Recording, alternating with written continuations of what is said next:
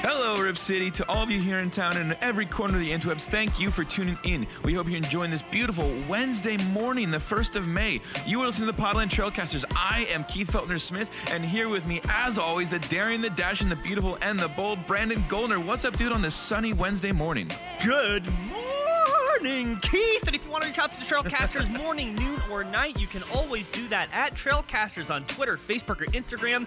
Emails, those are going to work too. That's going to be trailcasters at gmail.com. And we also have a website, simply trailcasters.com. But the most important com. thing, and I usually rise the sun to say this, we're going to want your five star reviews, whether they are on iTunes, Stitcher, Google Play, Spotify. That does not matter. What matters are those reviews because more reviews mean more people, and more people means more fun. Keith, how is everything going on this beautiful morning? Boy, it was going well for me until I tried to yell five stars there. My morning voice is not quite ready Oh, for that kind of range. My roo- my rooster is cooked, man. Same here. well, why listen, are we, man, we have Keith, got. why are we recording in the morning anyway? Why are we recording on, on a day that I requested off from work? Why am I up Why at are we 7 up a.m. to record a morning? podcast? Tell us. Because we have Leigh Ellis coming on the show. Leigh Ellis of the Starters is here. Oh my God, he is he's a fantastic guest. Let's launch right into it. We talk about uh, Dame. We talk about the series. We talk about wh- uh, where he came from with the Starters and how they got up there. Uh, Officiating, and more, sweaty bodies. The All the- all the conversation goes all over the place, really. all the sweat. Uh, shout out to Envi Adventures and Clearly Speaking for all the help on our podcast. Let's get straight into the bit with Leigh. Yeah, can you hear me? yes, hey, sir. we've got him. Yeah. How's it going? Good. How you Good. doing? Fine, thanks. Thank you for taking the time. We really, really appreciate it. Thanks for having me, guys. Well, this is gonna be excellent. Uh, yeah, so let's uh, let's launch right in. Let's not waste too much of your time. And again, yeah, like Brandon said, Leigh, thank you so much. Uh, I am Keith, by the way. We spoke earlier in the DMs. Brandon is the other voice in the line here. Can you see us on video, or is it just audio for you? Okay, cool. No, I, I can see you guys. Yeah, yeah. All right, well, I think we're pretty much ready to go. Should I just launch into the intro and go with this then? Yeah, I just want to comment how my lighting makes me look like I'm a corpse. So I, I promise you that I am alive. So yeah, I apologize in advance for that. It looks like a beautiful morning anyway. I'll say that. Yeah, Portland is nice in the summer, man. Yeah, it's cool. Yeah, yeah, yeah. Is it, is it true you get a lot of rain? Yeah, it's it's rainy. I mean, but see, the trade off is that you get like the trees and the foliage Right. and all that good stuff. Um, yeah, Right. Do you get a lot of humidity out there? not humidity, fortunately. Yeah, so that Right. that's a cool thing. Like when it gets hot in the summer, it's pretty dry. Um, Right. Yeah, it's it's too bad the NBA season isn't played during the summer. Maybe Portland would be more of a draw. Damn it. Hey, off-season draw is always a, a good thing. Uh, Leigh, I just got to say though, you're starting this off exactly how Brandon would like it. Weatherman Brandon over here loves to start our pods talking about the weather around town, so feels like you're already part of the team. Oh, great, great. All right, let's get this rolling. His basketball journey has taken him from Australia to Toronto to Atlanta, and you can see him now every week on NBA TV with Skeets, Taz, and Trey on the starters. When predicting the West semis, he said Blazers in six, and then stuck with it after game one. He is sticking with Portland. He's a fan.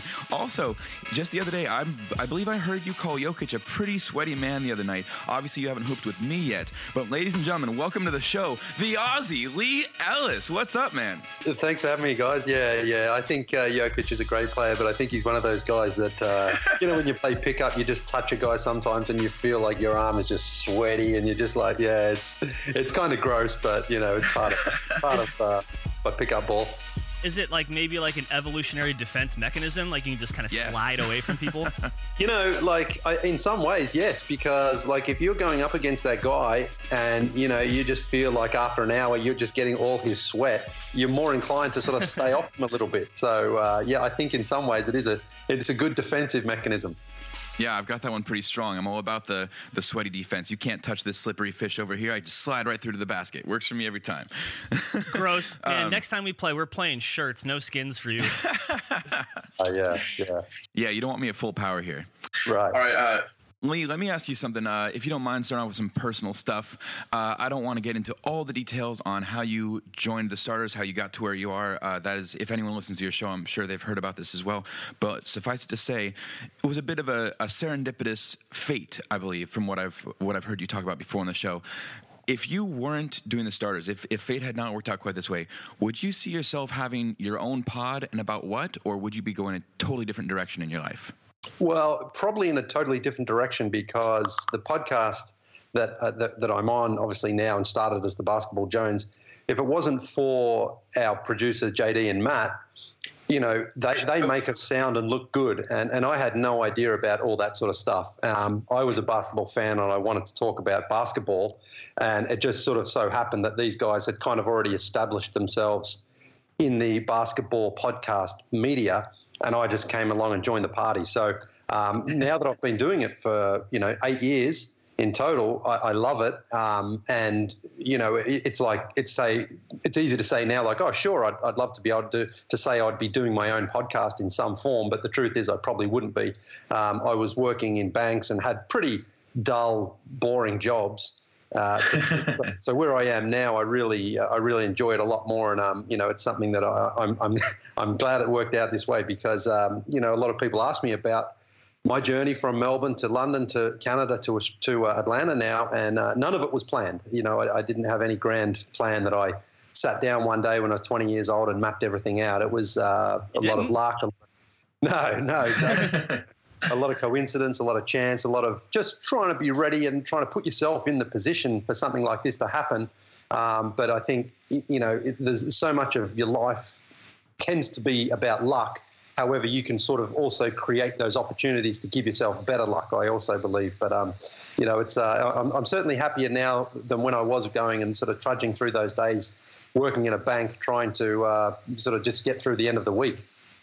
So, like, how does a kid in Australia follow the NBA with the time zone differences and the access to the games? Like, how how are you engaging as a fan? I'll just say for me in Oregon, I could have gone to games, but I didn't. I mean, I was following on TV when I could, when my parents let me. But how did you, uh, when you were growing up, how were you following the NBA?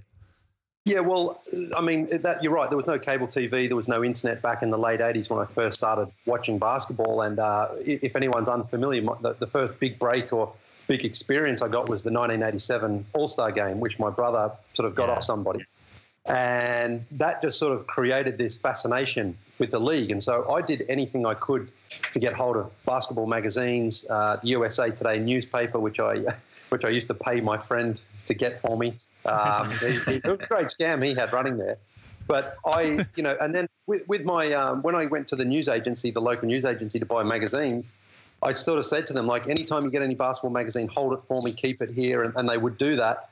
And then they would get a few more. They got Street and Smiths, they got the um, you know Basketball Digest and Hoop Magazine, and all these magazines. And and I, I, couldn't afford them. I couldn't. I had no money to pay for them. I kept having to hit up mum and dad. But um, the, point being that I, I sort of just anything I could do to get access to the basketball to the NBA was was what I did, and it was uh, you know very very uh, like you know, when you're a kid and when you're really into something, you tend to dive head first and you just absorb everything and you take everything in and you know, any any sort of connection I found to the NBA, I just sort of really absorbed. And then in the late 80s, I think it was the 88-89 season, they started showing one game a week um, in Australia. Like it wasn't live, obviously, it was like two or three weeks late. But I would record that and watch it over and over and over again. And um, you know, I still remember, for example, Ledell Eackles one night had a had one point shy of a career high. That was just one of the games he was playing, and I just watched that, and I was like, all right, Ledell Eackles, I know I know his career high, I know all about him now. Um, you know, so he's obviously, you know, like a, a, nothing player in the grand scheme of things. So, you, but you can see how then if you started seeing players, for example, like a Glen Rice from Miami, who was a bit of a, you know, high draft pick and a good player um, in those early days of the, of the late 80s and early 90s. You, you, know, you absorb all this information about these guys, and so um, you know, then when Run TMC came along, and, and you know, Tim Hardaway and Mitch Richmond, they, you know, I just, I just loved watching those guys play, and um, you know, it was, it was very appealing for a, a, young guy who loved playing basketball. And then, like most of us, when you when you have a hero or an idol, you go out into the into the backyard or the or the schoolyard and you try to recreate what you've been watching on TV. I saw you recreate the uh, 37 footer the other day. I feel like that's kind of our, our most recent uh, example of exactly such. Well, I mean, but that's exactly you know, I, I said in that in that tweet and the Instagram post, I said this is nothing's changed in the last 30 years for me as far as I would see something like what Lillard did, and I'm like, oh my god, I just got to go out there and just do it myself, you know, because that's that's what it is for so many you know little boys and girls, and they they see something and they just want to try to do it themselves, and we've all been in that situation where you hit the game winner at home when no one's watching, and you do the countdown of the clock, and uh, you know, so to do that for, for you know what I did with Dame the other day was um, really just like me going back to my childhood. And that actually, it's a perfect segue into the next question. Is just the the the show Killing it. itself, the starters, um, the podcast. Like, you all have so much fun on that show, or at least it comes across that way. Like, man, there was a time a couple years ago I was playing disc golf. I had the podcast on, and you guys were like talking about like I can't even remember the exact conversation, but like you were talking about like googling like dirty sex terms, and like you were like hyperventilating, laughing. Like I had to stop. Like I couldn't walk. Like it was just like I can't even believe this. Like for as often as you have to do the show, you have to do the podcast, you have to get on TV and under the lights and all the planning that goes into it. Like, is it really as much fun as it seems to come across? Like, do you guys enjoy each- other as much as it seems? Um, I mean, I just it's just it's such a blast for me and Keith to listen to and everyone else. I'm just curious about that.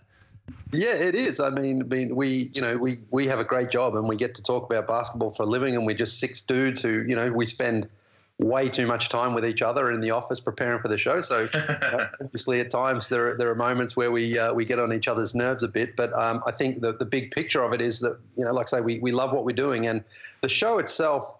Uh, we've never tried to pretend that the show is like we, we never say that we're ex pros or anything like that. We, we we're fans uh, like you guys. You know, we have opinions. Sometimes they're good. Sometimes they're awful. We make predictions.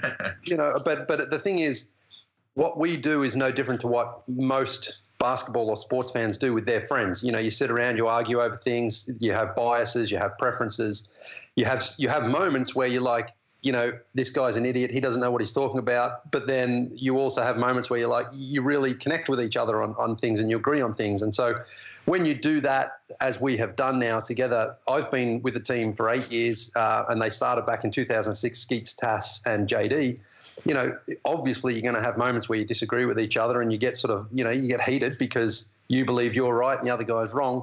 But uh, you never let that sort of linger. You just kind of move on and then you get on to the next subject. And, and, and then what we also try to inject is not just hardcore basketball analysis. We try to make it fun. We try to make it entertaining. And we also try to interject our own personalities because I think sport has gotten away a little bit from the fun side of it and the entertainment side. And, it, it, you know, it's so everyone's so obsessed. What's Kevin Durant going to do next year? What's he? And it's like, you know what? I mean, like, who, who cares really? Who cares? He's a grown man. do whatever he wants. Like, I don't think we need to go into this deep psychoanalysis of like, oh, if he leaves the Warriors, it's because he hates Steph and he hates Steve Kerr. it's like he's a grown man. He plays basketball for a living. He's choosing who's going to pay him hundred million dollars for the next, you know, two or three years. Like, it's not. It's not like he has in, in a professional sense, a lot of difficult uh, decisions to make. It's fun, it's entertaining, and and that's what we try to do with the show, and, and so that people actually. You don't have to be a basketball fan to necessarily enjoy our show. And, and when we get emails from people, tends to be more from females who say, "Oh, my boyfriend or my partner got me into this. I wasn't a basketball fan for your show." Honestly, those fans they, they really mean uh, so much to us because it's like great we've we've we've actually recruited some people who aren't basketball fans um, and Right. they like the show so that's something that I think is uh, you know is, is something to be proud of. We had kind of a um, a fun example of that kind of stuff a, while ago too. We've had a couple listeners reach out to us saying uh, they attended their first Blazer game after listening to some of our pods, and they were kind of listening to kind of get warmed up on the team and all this. And I think what you touched on there, Leigh, as far as keeping it fun, is a real critical part of this too. Actually, in game uh, in the end of the uh, first round series against OKC, I had a night watching at home where I was taking it way too seriously. I ended up actually having to apologize to my wife and dogs for all the commotion and how it wasn't very fun uh, experience for them at that point. But on air and off, I, I feel like you're right. It's important to remember that this is a it's a game that we all love. It's something that we enjoy as fans, and it's not something we need to take quite so seriously.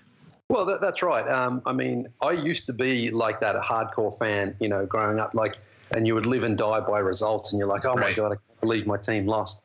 And, and now, and you know, look, I'm, I'm in my 40s now. I've got a, I'm a father of two boys. I'm married. Like, you realize what's actually more important, you know, and, and, and, and a game of basketball or a series, even a championship, at the end of the day, it's not really going to change your whole life that much. And, and it shouldn't either. It's like, great, you know, like whether, you know, you guys obviously uh, on the West Coast there, you've seen enough of the Warriors over these last four or five years that you're hoping Oh yeah. beats them.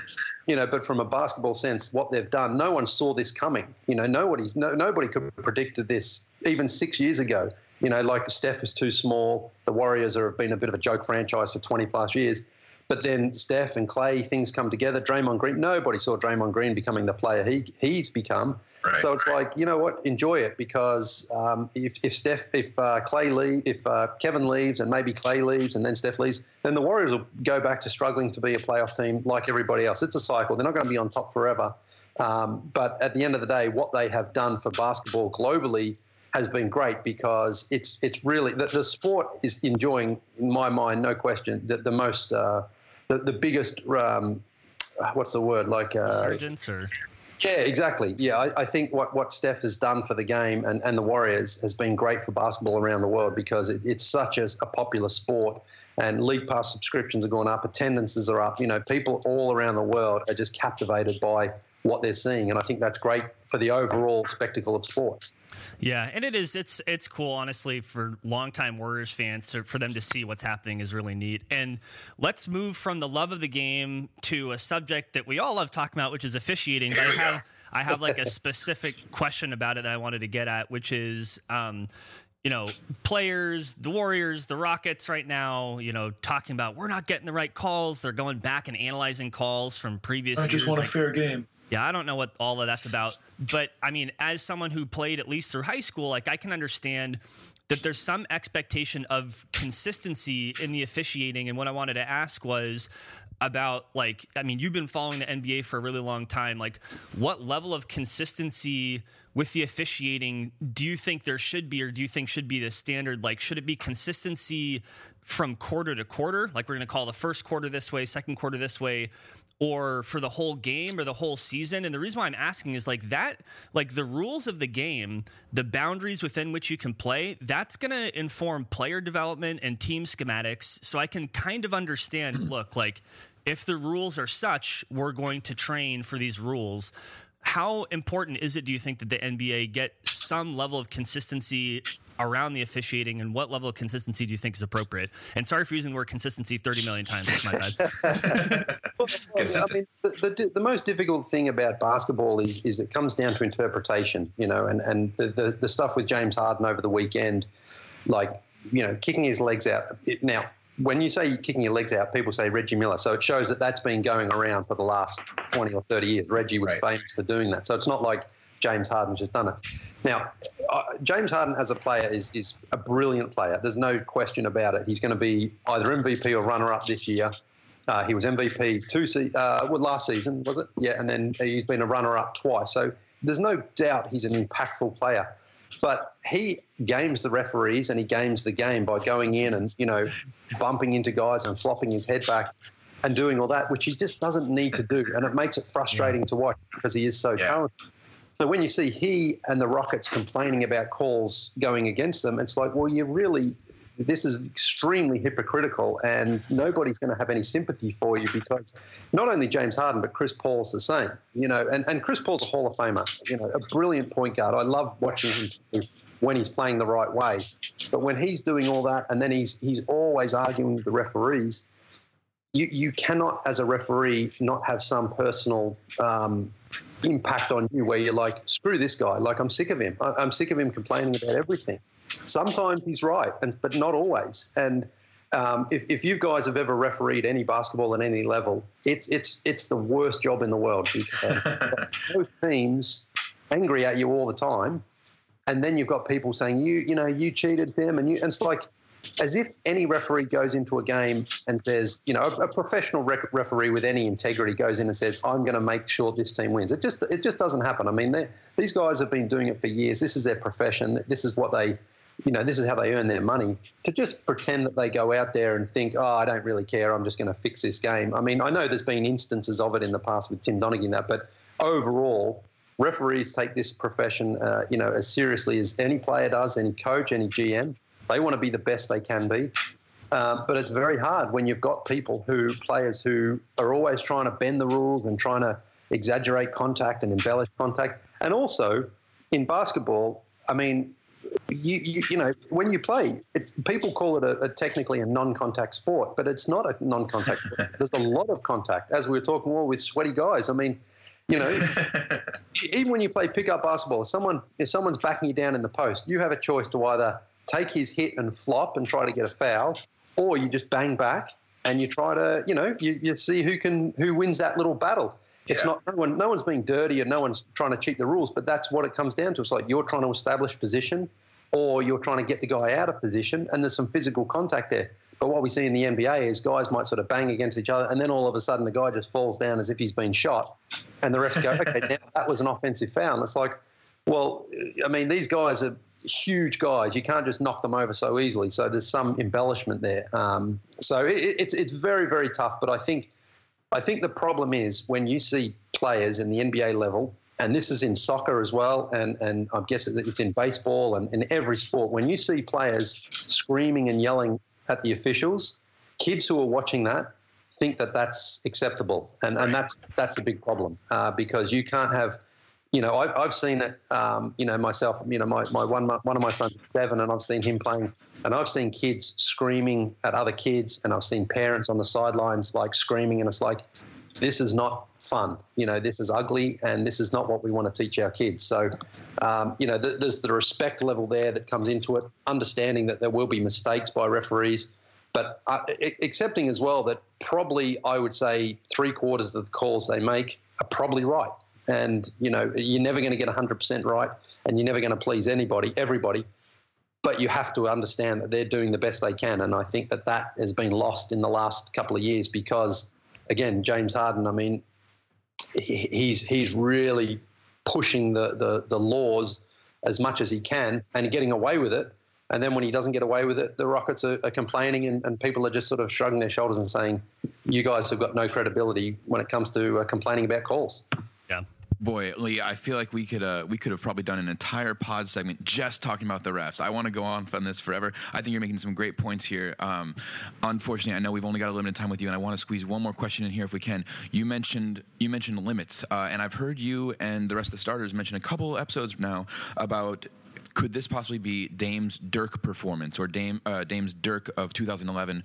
And I just wanted to maybe try and get some details out of you on this. Is this something that you see only lasting this postseason, or is it more of maybe a status or level that he's attained? Can he come back to this? Is this is this something that uh, Blazer fans can hope for more of a more peak Dame at this level? And is this even is this even his ceiling, or would you say this is maybe just something on the way to uh, greater things that he's going to do? Well, I, I think I think it's probably his ceiling, but I think he can maintain this ceiling for a few more years. You know, I, I- don't um, like the one thing about Lillard. You know, he came in after four years, I believe it was, um, and he was a little bit more physically and mentally mature. You know, you, and you could tell that right away.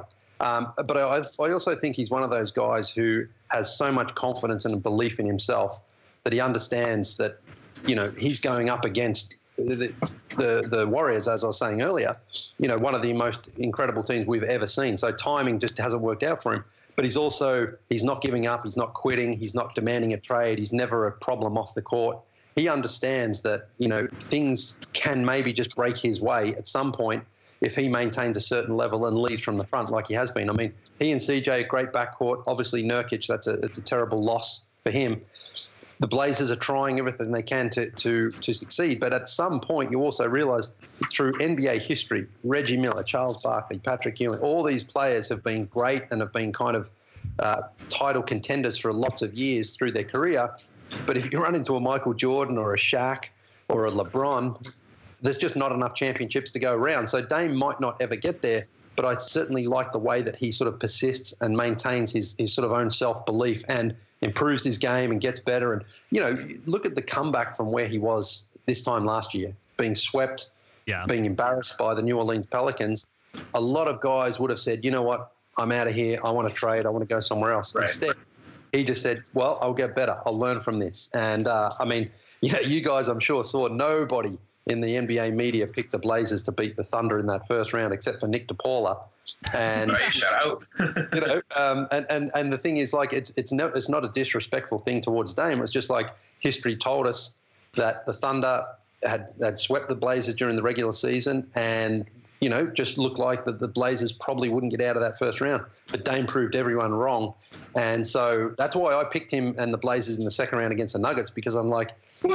I, I thought, you know what, the Nuggets were very, very impressive against the Spurs. I thought they were dead when they were down 2 1, and then game four was in San Antonio, but they fought back. And I thought, but that could also be this could also be almost the championship for the Nuggets, just getting out of that first round. But um, you know, big slippery Nikola Jokic was incredible in game one, and Lillard was incredible as well. Well, You know, I mean, but, and that, uh, I think it says something about Dame that it's like you talk about him having 39 and 6 on 50 plus percent shooting, and what we're saying is he could do better. And the Blazers need better from him. That says, I think, more about him and his stature than almost anything. Oh yeah, I mean he he's one of those players. I mean he may he was first team All NBA last year. He may crack it again this year. Um, I'm not sure if he will, but he'll certainly be second team if uh, if if not. I mean he's he's a sort of player that I, every franchise would love to have. As I mentioned earlier, you know, never any trouble off the court. You know, a family man, uh, always works hard, tries his best. You never see him just you know, mailing it in for a game or even a quarter. Like he's a fighter. He's, he's basically, I, I compare him to Russell Westbrook in that sort of fighting intensity, just without the, the sort of snarling, the growling, and the barking that Westbrook has. You know, you know, Westbrook is a is a fighter and a competitor, but he gets in his own way. Whereas Dame is that quiet, calm killer. Um, you know, that's one thing I talked about on the show. After I think game one or two of the series, I thought Dame's so scary because he's not emotional right now. He's just like I'm. You know, it's it's like this guy should be just. Yeah, exactly. Um, and that's what's so that's what's so incredible about him. And, and and again, so in this series, I picked the Blazers in six. They're down 1-0 at the moment. But I, I from what I saw in that first round, and, and as we mentioned, that sort of Dirk-like run in 2011, I've just there's no way I can write off Dame from here, even if they go down 0-2, because you know he's he's that guy who you like. You can knock him down 100 times and he's going to get up 101 times and he's going to keep on fighting. And, and, and that's that's the sort of thing, that's the sort of spirit that that fans want to rally around. A, a guy who you just know is like, he's never ever going to give up. And um, because you know we we've seen it. And, and look, I, I spent nine years in Toronto, so I've seen the Raptors up close where you know they don't win game once, and uh, you know it's so frustrating because you're like these guys look like they're just not ready, or the the moment is scaring them, or they're just you know there's something wrong mentally. Whereas Lillard always feels like he's prepared and ready to go, even though things went so terribly wrong last season. But you know that that didn't have any sort of overflow into this season. It was like a new season start again, and uh, and the results, you know, potentially. Look, if the Warriors, yeah, uh, the Warriors and Rocket series go seven games, and the Blazers get out of this first round. I mean, that that's a that's a there's a path there to the NBA Finals for the Warriors because Yeah. it, it's like I mean, look, the Warriors are still clear favorite, no question. They're up 2-0 on the Rockets, but if that series that the Rockets can drag it out to seven, and if the Blazers get back in against the Nuggets uh, tomorrow night, or is that tonight? I think that's game two tonight, actually. Uh, yeah. yeah. You, uh, you know, that, that that's that's the sort of thing I was saying before. If things break your way, you know, you, you just could find yourself in a very strong position because Gregg Popovich, you know, five-time NBA championship coach. I remember after they won their last one against the Heat, and you know, people said, "Oh, the comeback from last year after the heartbreaking loss," and he's like, you know, luck plays such a big part of things, though. Things just need to sort of go your way. And, um, you know, if you can be in the right place at the right time, you, you might find yourself in a position to win a championship. So, you know, things haven't worked out that way so far for the Blazers, but you only need one or two things to go right, and, and you could find yourself uh, contending. Love it. Yeah, exactly. The, the the chance is there, the path is there, and I love hearing this from a source who can't just be called a homer like everyone says about us when we bring this up. Leigh Ellis. If it's any consolation, uh, everyone uh, fans call me a hater for whichever team I pick against in that uh, playoff. So um, you know, it's like it, it's it, it that that's the crazy thing about our job. You know, like we have a series. You know, Portland, Denver. So you pick Portland, Nuggets fans. You're a hater. In the first round, I picked the Thunder to beat the Blazers. You hate Portland, and I'm like, you know, you know, I have to pick someone. I have to pick someone. I'm totally going to call you out at some point for hating Portland as soon as you go the other way. But listen, Leigh Ellis, thank you so much for coming on the show, man. I, I, think we could keep you on here so much longer. We know you're a busy man, though. Uh, hopefully, we can get you back on as soon as possible to talk more about the refs, more about Dame ceiling, and maybe you know Portland's chance of winning a championship. It's going to get even better from here on out. I believe it. Uh, and again, just thank you so much. If listeners wanted to reach out to you, what is the best way to do so on social media? Just on, on Twitter um, at Leigh Ellis, L E I G H E L L I S. Uh, that's the best way to get me. Um, DMs are open. So, uh, you know, shoot me a message if you want. And, um, you know, if it's not too offensive, I might respond. You, you heard it here, guys. Slide right into Leigh Ellis's DMs. Yeah, yes. well, thank you so much again, man. Leigh Ellis, the starters. Uh, thank you so much. No worries, guys. Thanks for having me.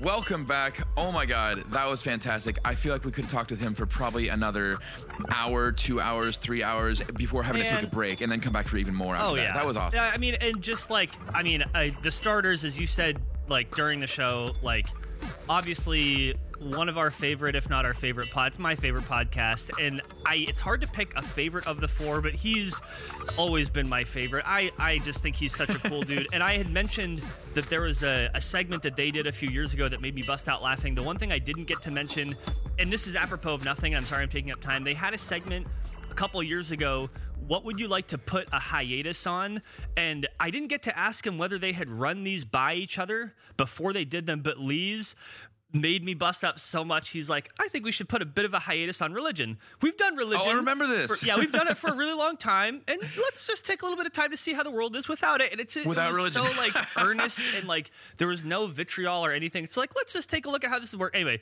he, he's a cool dude. I'm so thankful he came on the show and yeah shout out to all those guys That's hilarious because I remember that specific episode. I remember that conversation, and I don't know if it was like bust up laughing, but I think I remember hearing that and same kind of reactions what you're saying, just being like, "Yeah, yeah, thank you, thank you for saying that. It has nothing to do with basketball, but yeah, that's some good truth, and it, it sounds good."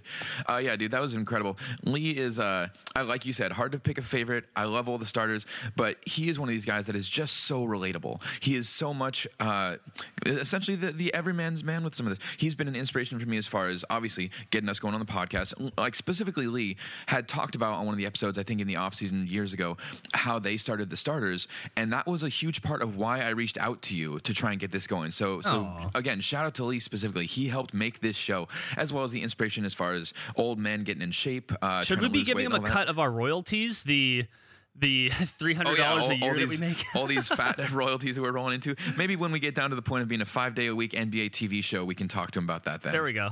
nice. Well, let's Listen, talk uh, about the Blazers. Of course, that's why we're here. Um, the Blazers game one didn't quite go their way. It was a close game. Uh, game two coming up today. The podcast should drop in the afternoon here on Tuesday. But Keith, maybe just a quick moment on maybe one or two things you saw from game one. Um, what are your thoughts about that? Obviously, tough to lose, but it's on the road. They had a long layoff before. How are you feeling about that? Well, I've got a very uh, a central tenant for this one that I think is probably somewhat predictable by now, coming from me, as far as something that uh, was a big factor in Game One: the officiating. And we talked about this with Leigh even as well. We talked about some of the officiating issues recently and what has kind of changed. How much? How good is it really? How much could we really expect? Also, even shout out to Eric Griffith, one of our guests on a recent episode, a couple uh, a couple games ago, I guess at this point since we've been doing a pod for almost every game. He mentioned that this is more about the technology and the fans' ability to analyze what the refs are doing, and that's what's making it seem so bad. Leigh didn't exactly go that direction. He did kind of mention that this is uh, th- that they're doing the best they can, but that it's an imperfect science. As far as Game One with the Blazers in Denver, uh, I saw an article on ESPN talking about how the playoffs have averaged 6.3 ejections over 28 seasons uh, since they first started tracking ejections in 91, 92 last year there were only three ejections in the entire playoffs. Game officials this year have ejected 12 players from games this postseason, setting uh, or sorry, equaling a record set in 1994 and 2003. So. Yes, the officials are not perfect, and yes, they are doing the best they can. But there is something going on as far as what fans are able to see, what players are kind of trying to draw them on, or uh, just just draw uh, attention for. This uh, this playoff uh, match, these playoff matchups so far have been more contentious. I think that shows it right there. There's more disagreement. There's more kind of uh, uh, butting heads about how the game should be played than there really is in almost any other basketball season. Yeah, I agree with that. And I also agree that the officiating has been in stark focus. Like you said, we talked about it with Leigh. I don't agree that officiating is the reason why the Blazers lost game one. I point to turnovers. There were so many of those. There was a sequence, I think it was near the end of the third, if I'm not mistaken, or maybe the end, it was the end of the one of the quarters. They had four turnovers. They had, um, uh, uh, and two really poor missed shots, just really bad shot selection, I think is what happened. And that can't happen. That just can't happen. Uh, turnovers lead to points for the other team. Not to mention, there's like the butterfly effect of the momentum shift that happens. So Right. for me, looking at game one, I'm not concerned. I don't think you are either. It was relatively close, despite the Blazers not playing their best game. So I don't know. What do you think about game two coming in here? Back in the Mile High City, back where seats are twenty one dollars a pop. If you're a Denver fan, get to that game. Wow. Like, Jeez. that- isn't that insane? Like a round two game is twenty one bucks. Like I, shout out, Shout out to uh, Evan M, our buddy down in New Orleans. He actually made a point before the series started that he was saying that if uh, Denver won the series, he bought like a sixty dollar plane ticket to Denver to see Game One. And obviously, I think you and I both spoke before too. We thought if the Blazers were going to steal one of these first two games, most likely thing would have been Game One with Denver coming home uh, from a long seven game series, not being rested, maybe being a little emotionally worn out. But the other side of that, maybe they found a little bit of rhythm against the Spurs. Maybe coming back to Denver was a little bit of the boost they needed. Game Two, I think, could be our obviously our next opportunity, but I think it's a pretty good opportunity still to try and steal one on the road for for uh, for the series. I think so too. And look, like Aminu, that wasn't at all what you asked, was it? Did I just go a totally different? No, you're fine, asked? man. It's again seven in the morning. like Aminu and Harkless are not going to go like you know combined two for eleven or whatever that they did and had like four points combined. Like that's not going to happen again. Um, you know, CJ McCollum's going to play a little bit better. I'm not super concerned. I think the Blazers have gotten a look at Denver. They know how they want to play. Um, Jokic is going to be Jokic. That's just you can't, you can't do much about that. Paul Millsap was red hot in the first half of that game, so. I don't know, man. Like game two is going to be close. I think the Blazers have a chance if they can keep their composure, if they can stop turning the ball over. I really Right. think the Blazers have a chance in game two, and if that happens, the whole series gets tipped. Well, and you you're focusing on the turnovers for it, and you're not wrong. Uh, I think kind of like what we saw in the OKC series in was it game four that we lost or game three? I'm already forgetting. It seems so long ago. I think it was game three. Yeah, I think it was game three. Okay, but that that was the same one where. Uh, Turnovers and officiating, I believe, were both issues in that. And you saw the Blazers, Dame specifically, kind of get fed up with the refs. There was a lot of emphatic uh, animation towards the refs saying, what, what about this call? We saw a lot of that in game one on Monday night. I'm sorry. s- Gosh, I'm so far. Yeah, it was Monday. Boy, I'm mixed up at this point. It's too early to podcast. Wait, game one Um, was on. Uh, oh yeah, it was Monday. It was Monday.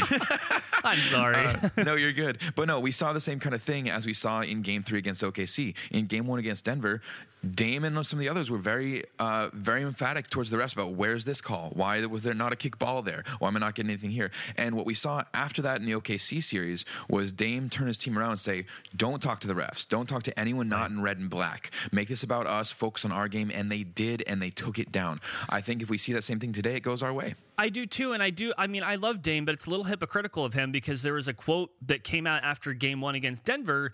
He was asked about the refs, and he said, "Hey, you have to like call it on the court, and like you have to ask those fouls." Like Dame, that's not what you were saying like a couple days ago. So like, I didn't quite understand his tact there.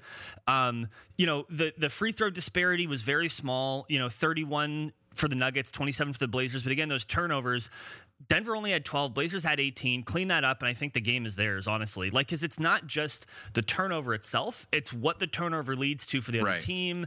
It's how Well, and- it and- makes your team feel like all and, of and again, I think I think these are tied together. I think officiating could help eliminate some of those turnovers. I- think there are definitely spots in Game One where uh, Blazers might feel like they were being grabbed and lost the ball and aren't getting a call that might have been called the other end if they're trying to get in and maybe uh, hack or grab Jokic or, or Murray or something like that. Uh, in, in general, though, how are you feeling about Game Two? Do you, if if you had to give the Blazers or the, or the Nuggets an edge, uh, which way do you go for this one? Oh man, it's so close. I, I, I if I had gun to my head, probably Denver because they won game one. They're at home again. But again, like th- it's so close that I could easily see the Blazers winning this game, uh, one that's very tight and highly competitive. I probably am going to give Denver the edge again because they did win game one and they're at home, and the Blazers are the team that has to adjust. It's interesting to see what Terry Stotts might do here too. Yeah, Stotts, I think, will be a, a big part of this. I think he and Mike Malone know each other well enough. It really is going to be a matter of who can make the adjustment for the other coach and coaching style. Uh, I'm going to say I think I'm giving the edge to Portland in this one, honestly, because again, if we're looking at the patterns, when Game Three happened and Dame was able to kind of use that uh, extreme, like uh, not extreme, but just the loss that, that stung. It, it was not just like, oh well, we played our best and didn't work out our way. Shucks. It was a stinging loss that they felt like things could have gone better for them. I feel like if they come out of the same way, come out of game one the same way as they did with game three. I think Blazers uh, could come out with a fire in Denver and maybe take away their home court advantage tonight. That would be awesome. I would love to see that. Um, let us know what you think, fans. You can reach out to us at Trailcasters, Twitter, Facebook, or Instagram, trailcasters at gmail.com, or simply trailcasters.com. Remember that the intro, outro beats that you're enjoying right now, brought to you by Odar. You can check out his work at soundcloud.com slash Odar Beats. Please give us a review. We appreciate all of you so much. Thank you to Leigh Ellis again. And with that, Keith, if you get a, if you could get us all of the way out of here, I would very much appreciate it so that I can go to work.